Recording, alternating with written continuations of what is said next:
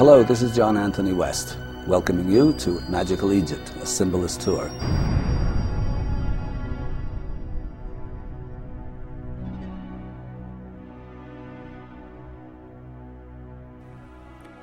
So far, we've seen example after example of the puzzling fact that the further back in time we look, the higher and higher was the wisdom and ability of the ancients. This trend continues when we look even further back to the shadowy prehistoric time predating dynastic Egypt.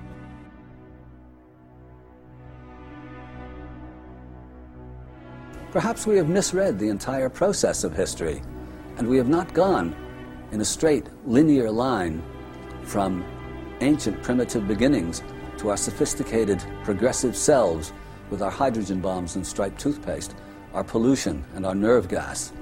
Ancient Egypt unquestionably was at its height at its beginning and went on a downhill path through the long three thousand years of its history. That decline certainly extended through the Roman Empire and arguably down to our present day.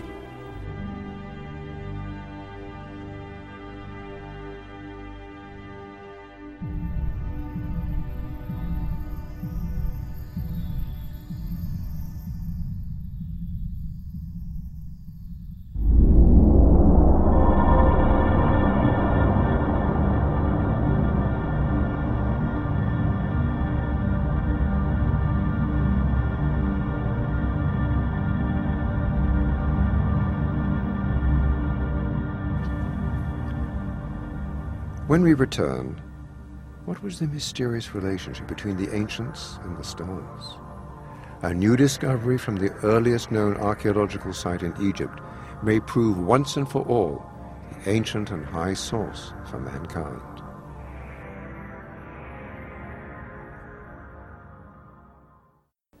A lost tale hidden in the stones.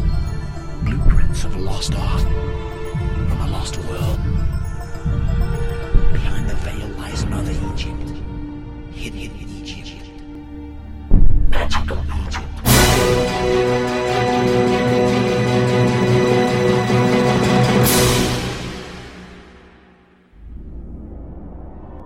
The reader may want to know why the ancients thought they could go to heaven only on the two solstitial days, because in order to change trains comfortably, the constellations that serve as gates to the Milky Way must stand upon the Earth, meaning that they must rise heliacally either at the equinoxes or at the solstices. The galaxy is a very broad highway, but even so, there must have been some bitter millennia when neither gate was directly available any longer, the one hanging in midair, the other having turned into a submarine entrance. The ancients, no doubt, would have considered the troubles of these our times, the overpopulation, the working iniquity in secret, as an inevitable prelude to a new tilting, a new world age. Welcome back to episode forty of the Alpha Male Buddhist from Brooklyn podcast. I'm your host, Miguel. Today, uh, this on the podcast, this is episode forty. We're going to continue with the series uh, Magical Egypt by John Anthony West. Again, this is for educational purposes only. Um, so this is episode forty, and we're going to continue with the episode part three of the series. This is an eight episode series, so this is part three of the series of John Anthony West. And uh, hey, I just want to mention I'm getting listeners from all over the world, Norway, Germany, a lot of listeners from Great Britain, all over the place, Japan. I even got a listener in Cambodia. I mean, I could go on and on, just so many. Australia's starting to listen to me now, so I appreciate all the love, and I appreciate all the listeners. Drop me an email. I, I love to get emails from, from people from other countries. I'm here in Brooklyn, but I like to get emails from everybody and get a little feedback. It seems like as I'm downloading these, I'm getting a lot of listeners picking them up just as I'm dropping them, this series. So that's great. Right now, here Brooklyn time, it's twelve thirty in the evening. It's like midnight. And this is like uh, uh, Wednesday evening. So it's a nice summer night here, and I'm really enjoying this podcasting. I'm digging it. It's a lot of fun. and I'm getting much better. If you go back to episode one and compare me to now, I'm, I'm getting good with the audacity and my content. So, you know, I, I appreciate all the listeners, because that's what motivates me to, to put these episodes out. I've, I've been dropping a lot of episodes lately, and uh, in the future I plan on doing some where I speak more and kind of uh, assimilate and kind of just uh, give some input and some speaking from myself. But for right now, there's some content I want to put down. I feel that people are, are enjoying it and listening to it, and I think it's information that needs to get out and people listen to. And the funny thing is, I'm getting also feedback from some people in some of the more underdeveloped countries where they don't really, you know, have uh, that much, you know, to see D V Ds or, you know, enjoy things that they can watch, or they at least get to enjoy to listen to a lot of the content that I'm putting out. So this is this is great for everyone. So yeah, man, I rambled enough. Let's hopefully you're enjoying this. You know, send me some emails and let me know. Give me some feedback. So this is episode forty, and we're going to go to part three of the eight-part series of Magical Egypt with John Anthony West. Let's get into it. Perhaps the most startling of the recent discoveries in Egypt has been made at Nabta Playa. The Nabta Playa stone circle lies in the middle of a particularly harsh and foreboding part of the Sahara Desert. Although it had been thoroughly catalogued and meticulously measured, it would be many years later before the complex astrophysical function of this mysterious site would be discovered. Astrophysicist Thomas Brophy discusses this revolutionary discovery in his book, The Origin Map, Discovery of a Prehistoric Megalithic Astrophysical Map and Sculpture of the Universe. It's becoming clear in the new sub-science or sub-discipline of archaeoastronomy that sophisticated astronomical knowledge existed in very, very ancient times, beginning with a book called Hamlet's Mill, published in nineteen sixty-eight by M I T historians of science Giorgio de Santillana and Hertha von Dechend. It was found that extremely sophisticated astronomy was coded into the mythologies and legends of very ancient peoples. Perhaps most significant is that the ancients recognized and employed what is called a precession of the equinoxes in their myths, in their legends, and in their constructions. In the hands of Thomas Brophy, physicist and archaeoastronomer, we see that Nabta Playa is not just oriented to the solstices, which would already tell us that there was a fairly sophisticated astronomy in place, but rather that it encodes astronomical information so sophisticated that it's only in the past couple of decades that our own astronomy has been able to provide us with this kind of information. These crude stones, some of them in the form of a circle and others in outlying megaliths, other stones buried in the silts, still other pieces of carved bedrock, in Brophy's analysis become a kind of living planetarium, a stone observatory in which these ancient Egyptians could keep track of the movements of the heavens over periods of thousands of years.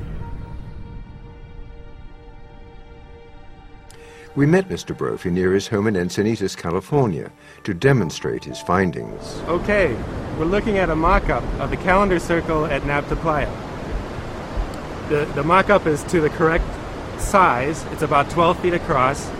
And the, these standing stones are very roughly to the, the size of the stones that were found there. Uh, the real circle, the stones are all a little bit different size, but they're roughly like this. And they're in the positions that we've laid them out here. And we've, we've marked the, the circular edge stones with these uh, uh, beach cobblestones. First, the obvious thing are these two gates or windows or sight lines on the edges of the circle. One, I'm standing on the north-south sightline window. I'm standing on the north end, looking south. The other sightline window is the uh, uh, northeast to southwest window. So you got these two windows. And it turns out that that one points very well to the summer solstice sunrise. So on summer solstice, you would see the sunrise you could see through the uh, gate if you were actually watching it, or you could stand and watch the uh, shadows, marking it like a, a sun dagger perhaps, uh, uh, showing the summer solstice sun rising through that gate. And this one you could call a meridian sightline window, the meridian being the north-south line. So what I wanted to determine was what's the meaning of those six standing stones in the center of the circle. And it turns out, since we're thinking astronomically, if you just think of a possible star viewing diagram, there's something that fits really nicely with what those, those stones could mean.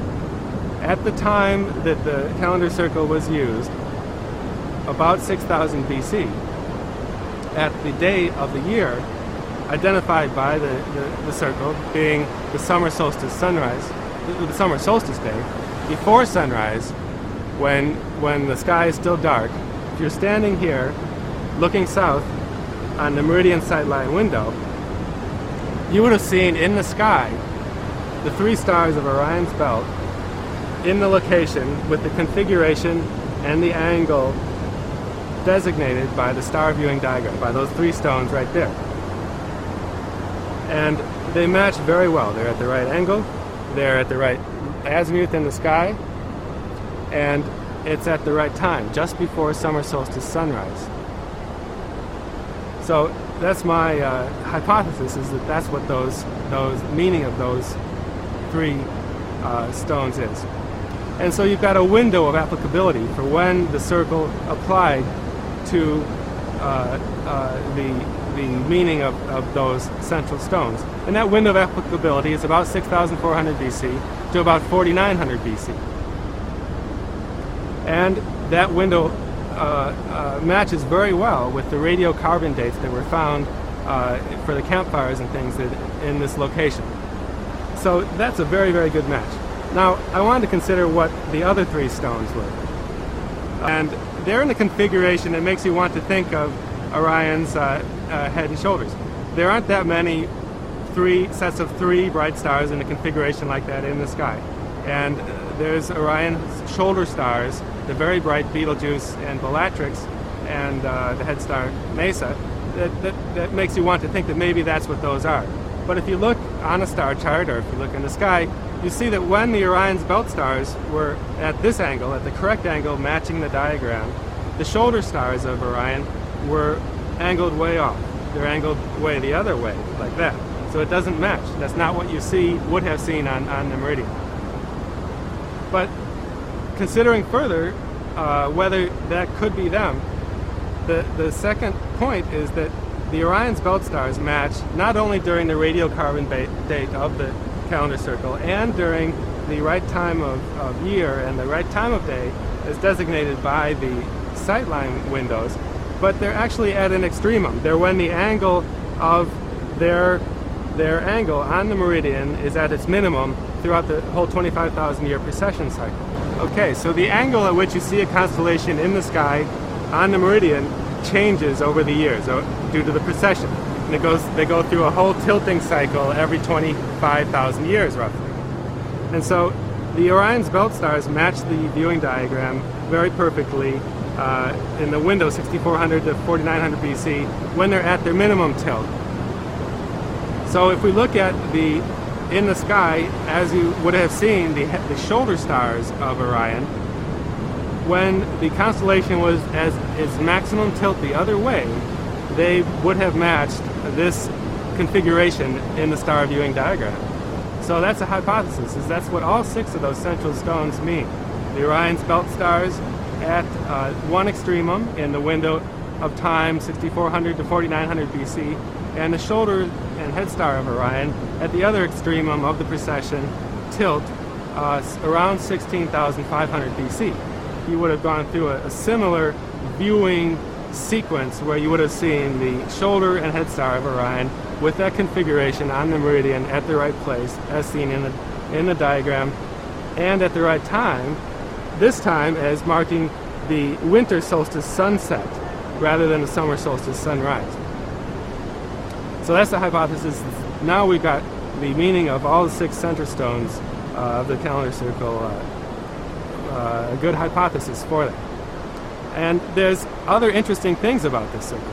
If you plot, overplot the uh, constellation as it is in the sky with the map on, of the stones on the ground, they, the, the feet of Orion, when the head and shoulders match, are on the circle.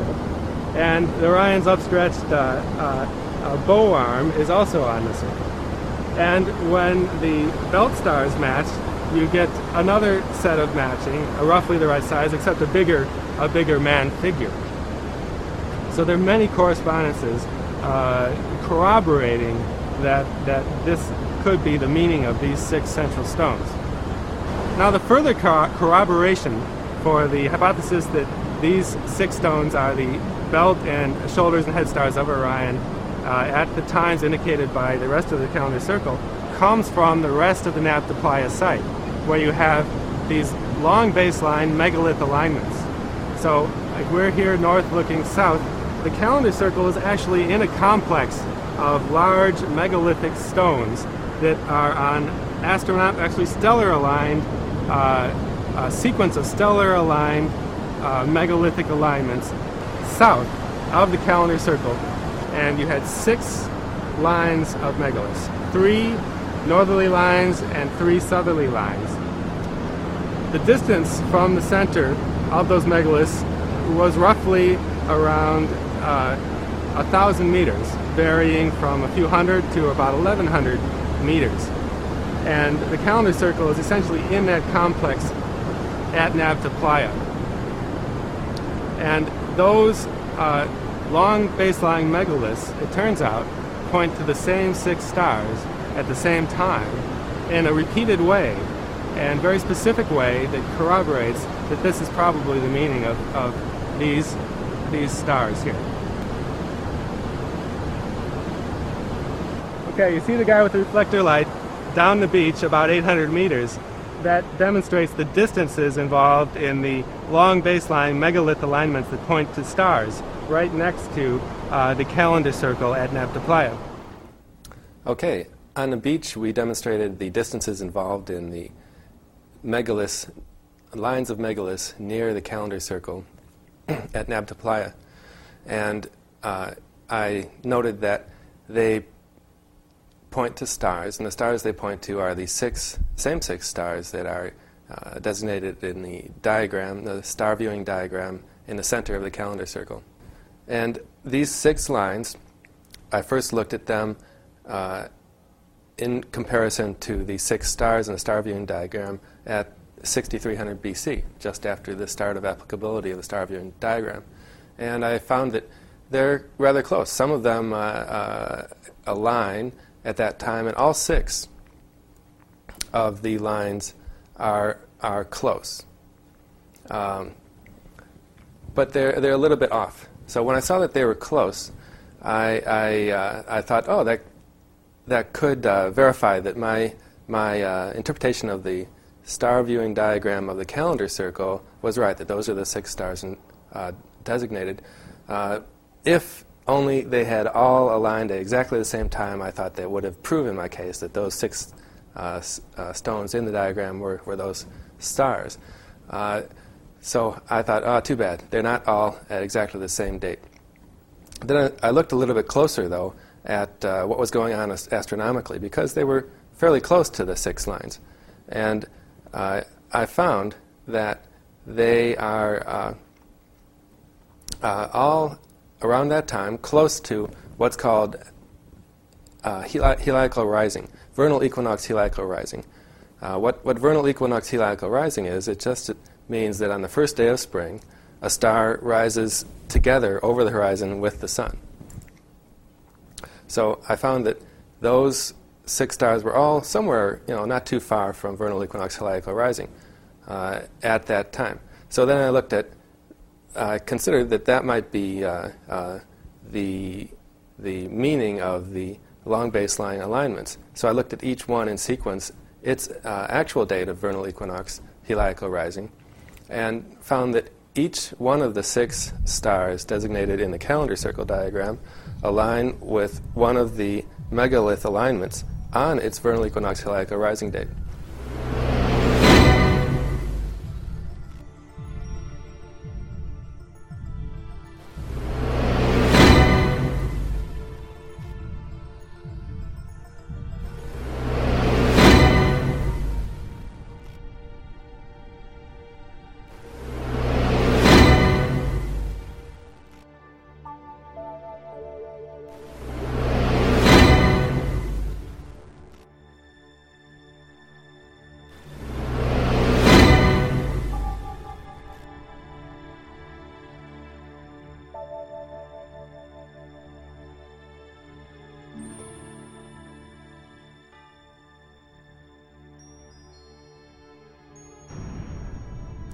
So that given, finding out that that is the meaning of those, uh, uh, this megalithic complex with such, uh, with such high likelihood, uh, led me to keep uh, uh, studying what else might be meant by the di the, the megalithic uh, uh, structures.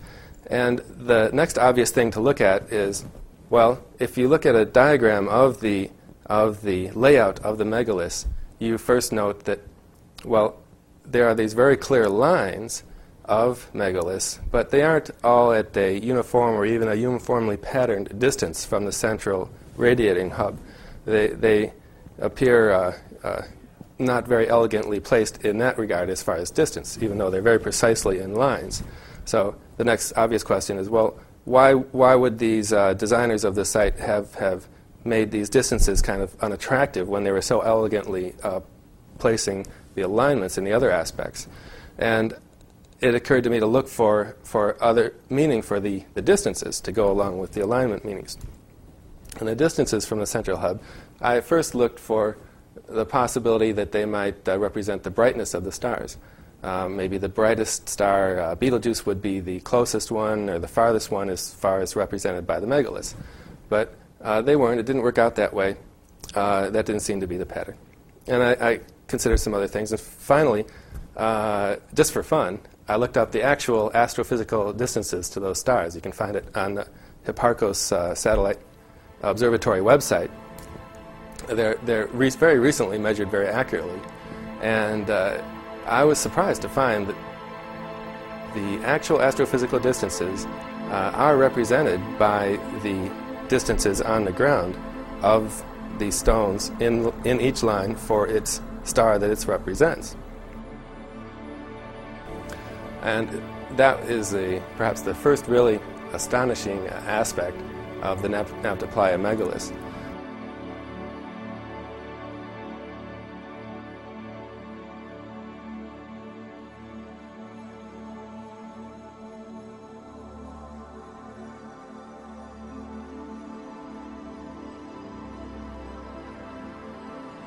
They match up uh, very well.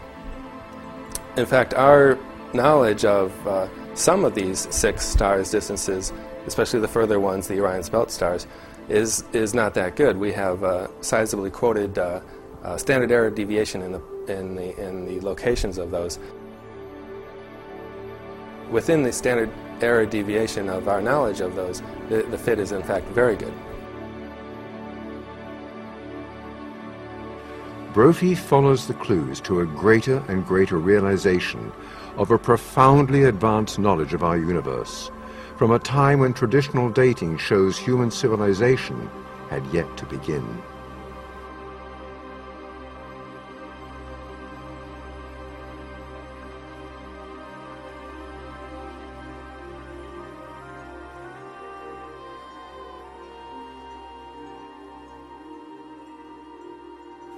If Brophy's interpretation is correct, it may signal a radical paradigm shift in our understanding of our ancient past.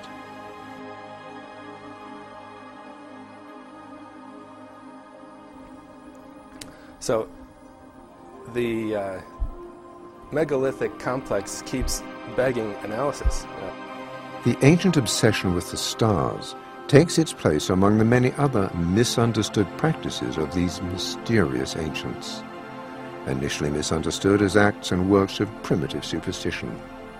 In almost every case, when advances in our own science raised our understanding to a sufficient level, we were forced into reclassification of these ancient practices, not as acts and works of primitive superstition, but instead as evidence of an extremely high degree of sophistication, development, and a deep knowledge of the innermost secrets of our universe.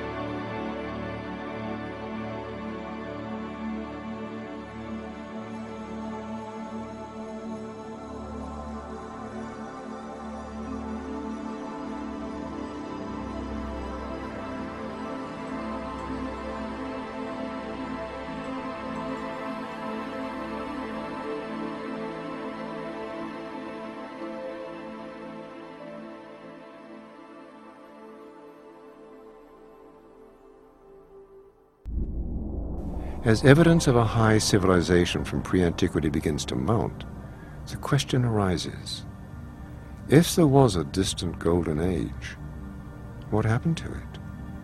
There can be no doubt about the catastrophic event or events that put an end to the last ice age. It's thought that it might have been an asteroid or a comet, something of that sort, but that the event happened, of that there is no doubt. Almost overnight, the woolly mammoths, the giant rhinoceroses, the saber-toothed tigers went extinct. All paleoclimatologists, paleontologists who study these matters are agreed on that point. The big issue, was there a sophisticated civilization that went down with that catastrophe? Paleontologist Robert Dunlap discusses this catastrophic event and the conditions around it that may have led to the demise of that lost civilization.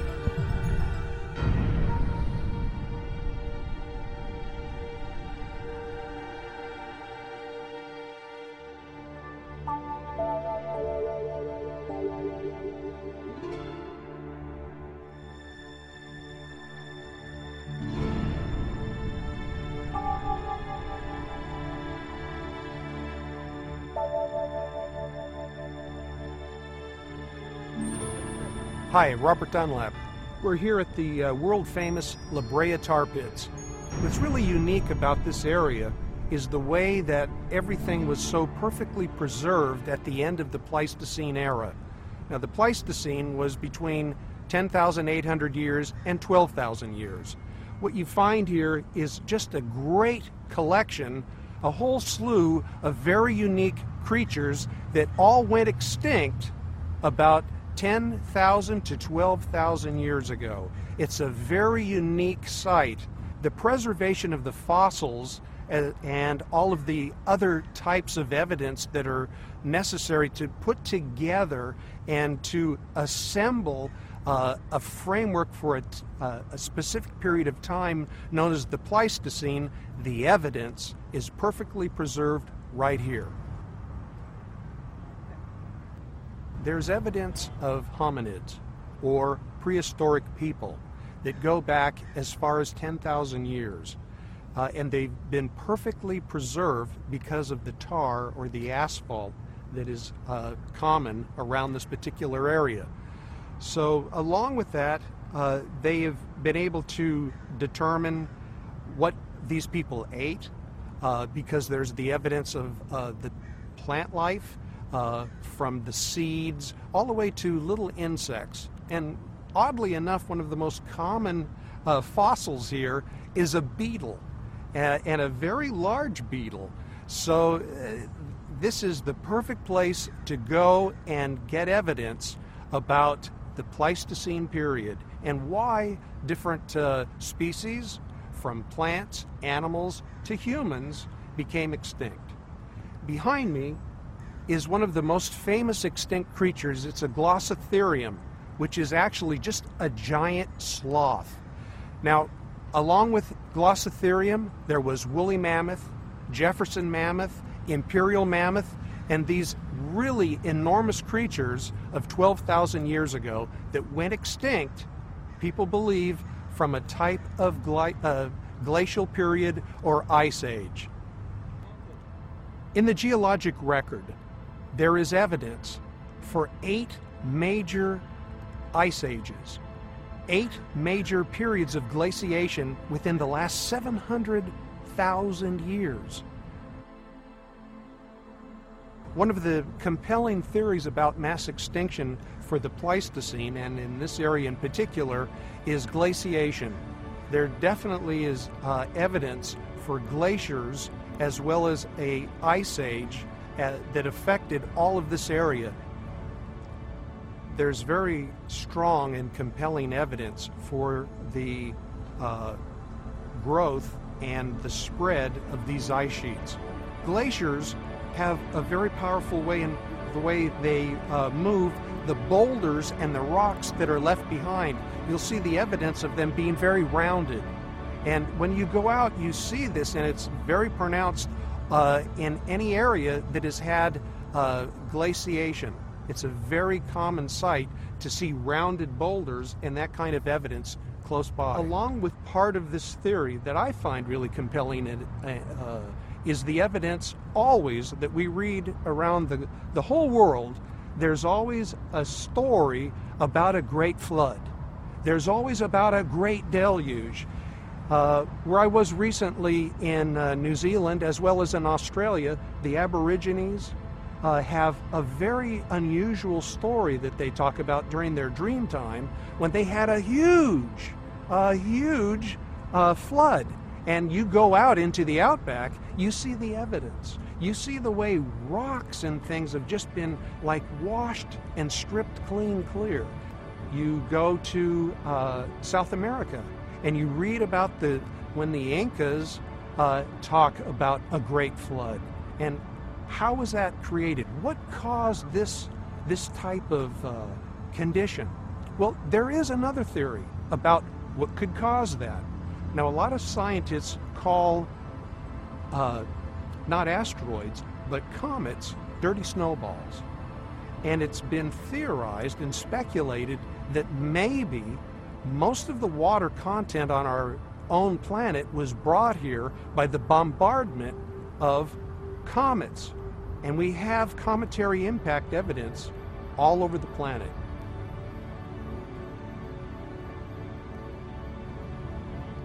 We were just discussing asteroidal extinction and asteroidal impact and how it caused a mass extinction on this planet. The most famous extinction event is the dinosaur extinction sixty-four point seven million years ago in June. The compelling evidence is right there at what is called the K T boundary. At the K T boundary, you find the fossils of dinosaur, you find iridium, which is a very rare element on the planet, and you find microtectites, you find shock quartz crystals, and all of this has been uh, validated through Doctor Walter Alvarez, Doctor Walter Alvarez at the University of California, Berkeley, Doctor Frank Asaro at the Lawrence Livermore Laboratories in Menlo Park, uh, along with Jack, Doctor Jack Wolf, who was able to pinpoint it to the month of June.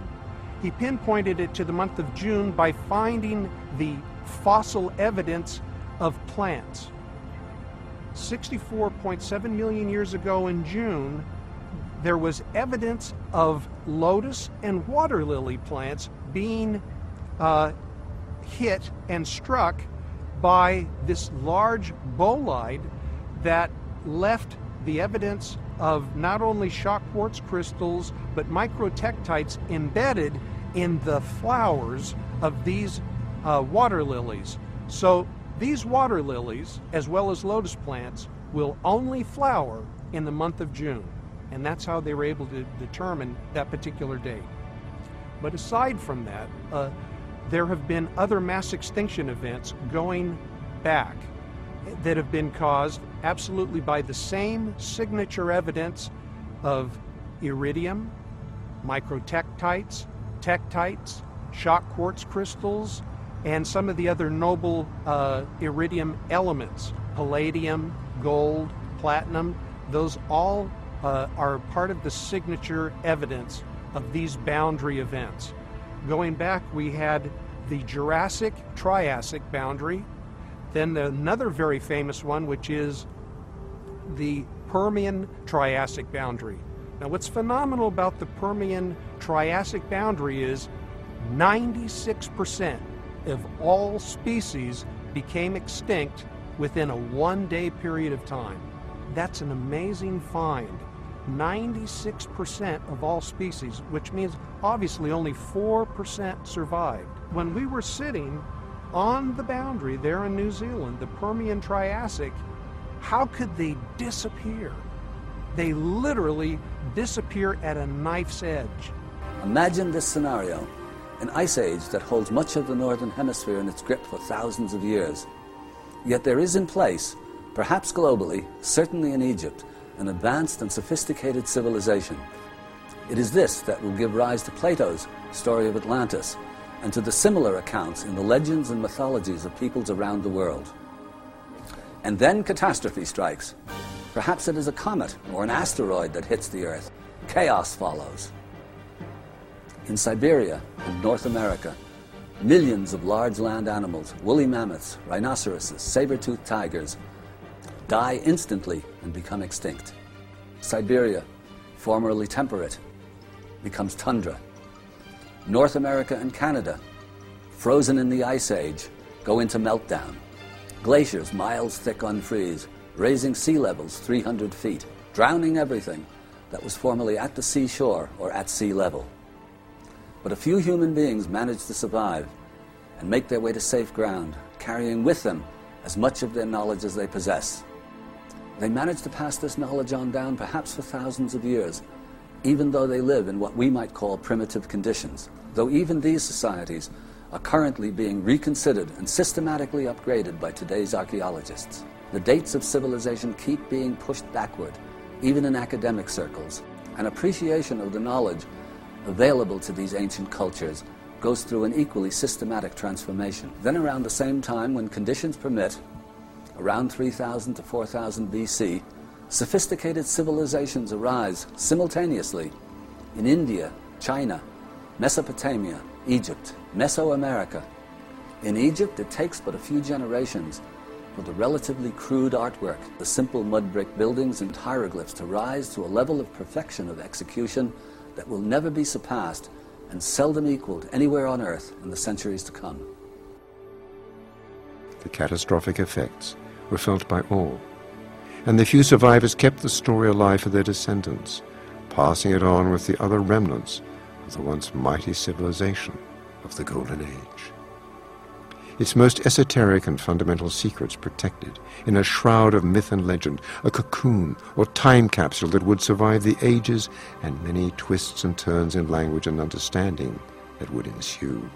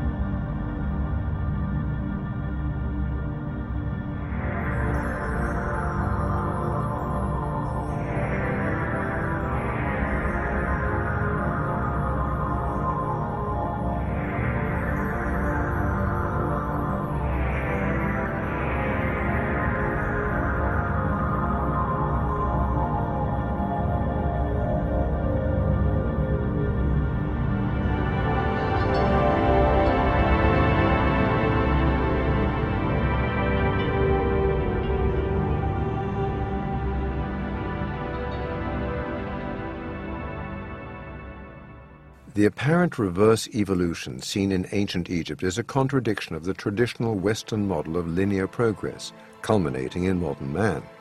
However, when compared to another alternative model of human history, the Yugas, the decline from a distant golden age through dynastic Egypt and into our troubled modern times begins to make sense. The Indian system of the Yugas explains a vast cosmic cycle, which, like the changing of the seasons on a grand metaphysical scale, causes mankind to periodically bloom and flourish, and then drift back into sleep, until the awakening and return of the next grand cycle. Walter Cruttenden discusses these vast celestial cycles and their relationship with the ebb and flow of human consciousness, ability, and evolution. The Yugas are uh, long-term chronology system that's accredited to the ancient Indian culture, the Indus, people of the Indus Valley. And it is a uh, mechanism which enables civilization, man, to uh, time man's patterns here on Earth over very long periods of time.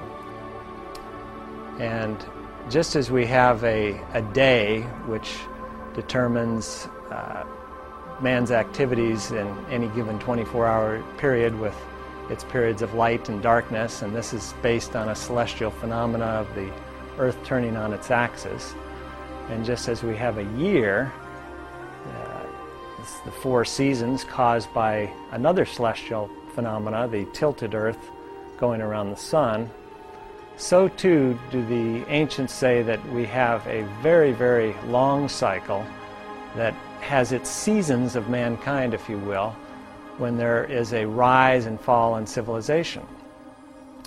And they break this into two periods.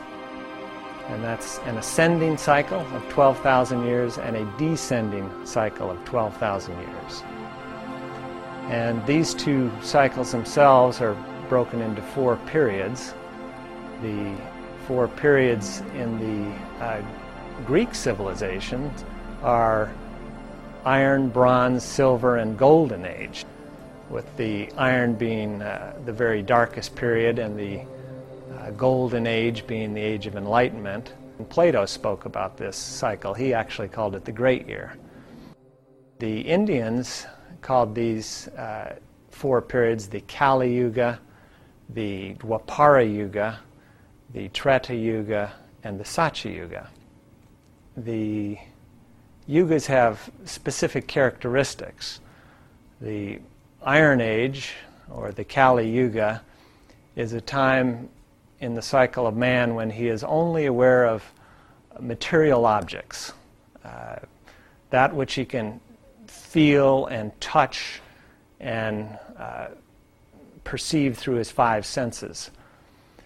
And obviously it's a very brutal age when man isn't really aware of uh, finer forces, uh, doesn't have very good spiritual concepts, and uh, just sort of pillages and plunders, if you will. And that is, of course, uh, what happened uh, after the great civilizations of the last golden age fell. And we all know that uh, there's wonderful Uh, traces of that civilization in the uh, ancient Egyptian culture, uh, in the ancient Indian culture, the ancient Chinese, the uh, whole megalithic uh, ruins uh, speak of a, of a vast civilization. And all these ancient cultures, Mesopotamia, Babylonia, uh, Mesoamerica, all declined in the last uh, descending age down through the Golden Age, the uh, the Silver Age, the Bronze Age, into this dark Kali Yuga period. And the bottom point was about five hundred A D, uh, which uh, coincided roughly with the final collapse of the f- of the last civilization in the Western world, and that was uh, the Roman uh, culture. And we muddled around in the very darkest age for about another twelve hundred years until uh, we hit the Dwapara Yuga.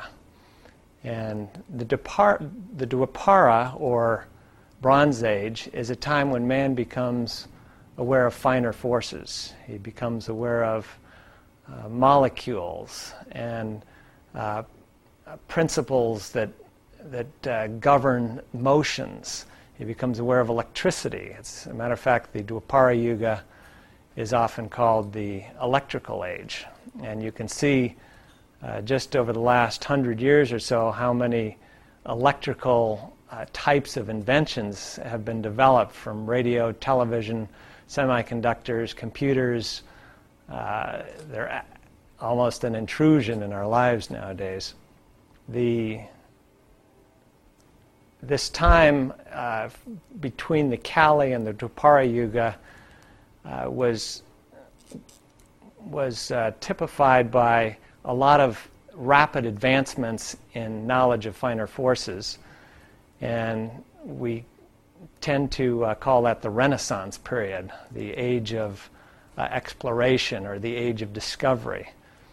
And now we've pretty much uh, transferred from this dark, dark material age to the electrical age, but there are still uh, many dark uh, material tendencies that tend to influence our society nowadays, as, as I'm sure everyone is aware.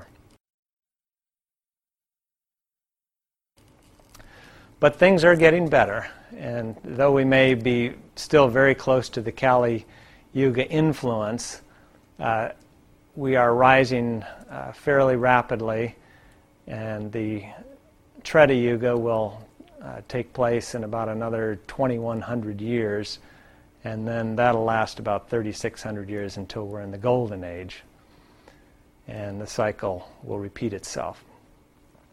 People often ask, what are the higher ages like? You know, and why don't we find more evidence of the higher age?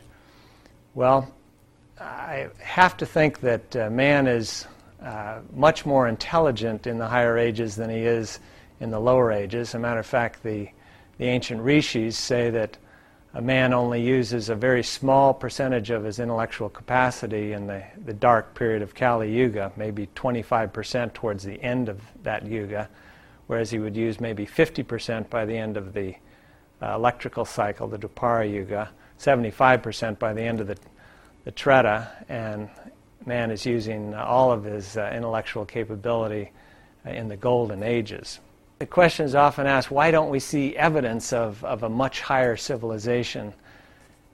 And I think it's because as we gain intelligence, we realize that the world we're building right now in this heavy part of the Dwapara Yuga, when we're still very materially oriented, but just starting to uh, harness the finer forces, is a very stressful one. Uh, if we just keep building buildings and machines and and more freeways and uh, raise the level of uh, stress in the world, uh, it's not not a pretty picture for the future. I I intuitively feel that the Golden Age is one that's typified by a return to an agri-based society, where man realizes the beauties and benefits of nature and lives more in tune with nature. And, and so perhaps man doesn't build as many uh, large structures as he needs to, particularly probably not out of um, metals that carry certain vibrations and oriented in haphazard ways the way cities are built nowadays. If we do find things, we might find them uh, out of stone, and uh, have a different vibration. They'll often be aligned uh, with stars or certain uh, celestial events. And I think that is more typical of the Golden Age the structures that we'll find. In the legends and lore of each of these civilizations, and in the legends of tribal and traditional societies around the globe, there are similar accounts of a global catastrophe, a worldwide deluge, formal Golden Age. It seems perverse of historians and archaeologists to simply dismiss all these as romance, fantasy, and fabrication. Modern-day academics discuss Egypt in terms of their beliefs. The Egyptians believed this, the Egyptians believed that, supposing in their arrogance that we know better. They believed, we know. But suppose it's the other way around. Suppose the Egyptians actually knew about immortality, and it is our academic community, lost in their rationalist beliefs, who believe.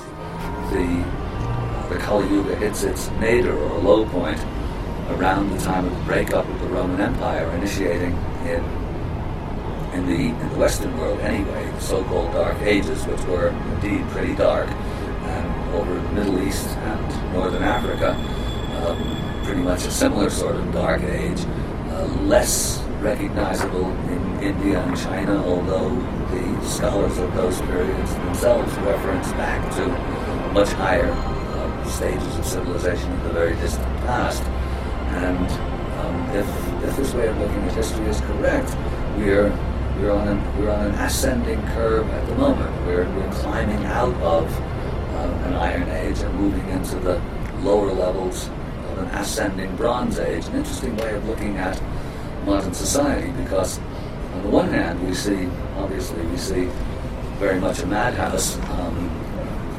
devoted in millions and millions of people believing in little or nothing beyond economics and monetary gain and consumerism and so on. Um, on the positive side of that, um, what we do see is a tremendous creative and intellectual ferment, much of it from the spiritual point of view, very wrongly and destructively directed, but the ferment itself and the intelligence and the creativity that go into producing idiotic merchandise is nevertheless um, real creativity, real intelligence, real industry, uh, real ferment. And uh, on the on the optimistic side, uh, if suddenly a there is something like a worldwide recognition of the validity of this ancient doctrine of, of immortality, of the ancient realization or understanding that we are on this earth for a purpose, all of that, or much of that, or some of that um, ferment, creativity, industry could be turned to, toward or directed toward uh, beneficial rather than frivolous and destructive purposes. It's a possibility. It's a reason, at any rate, for a kind of cautious op- optimism, whereas reading the headlines of any daily newspaper anywhere in the world would give us reason for nothing beyond uh, the blackest and deepest despair. Even though we have these Yuga cycles, we have these periods that affect the earth and mankind, it doesn't mean that every man exactly corresponds to that particular Yuga cycle. It doesn't mean that our free will is lost. We're, we're just locked into these cycles. This cycle is just the context uh, for mankind's life, just as a, a sunny day or a rainy day is the context for us to live a particular day. So in this period of time, you will see most people are becoming aware of finer forces, Uh, starting to understand uh, electrical phenomena, but th- you still have some Stone Age people around, uh, and you still have some uh, very bright people around. And I was asked the question, is there a way to to perhaps buck the trend, if you will, and live above the Yuga? And I think there's always that opportunity to improve our circumstances because we do have free will. And just as we can reduce our awareness, our capability to operate in the world by taking drugs or eating bad foods or participating in uh, things that are not conducive to our well-being, and you do this over a prolonged period of time, you start to hurt your your intelligence and, and your ability to operate.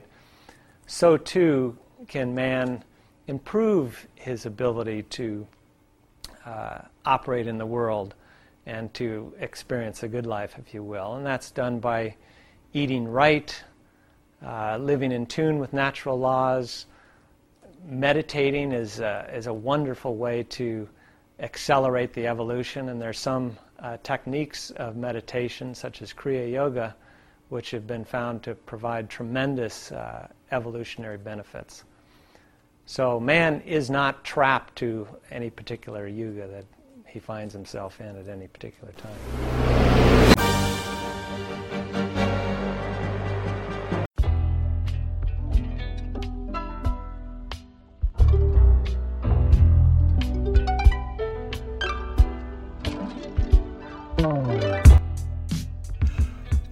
Welcome to the Alpha Male Buddhist from Brooklyn podcast. I'm your host, Miguel. I like to cover topics from ancient history, great leaders and generals from the past, and I also like to talk about self-realization, truth, critical thinking, and strategic spirituality. Outside the box, nonconformist. I'm here to shatter the myths of the mainstream media and the beta sheeple narrative.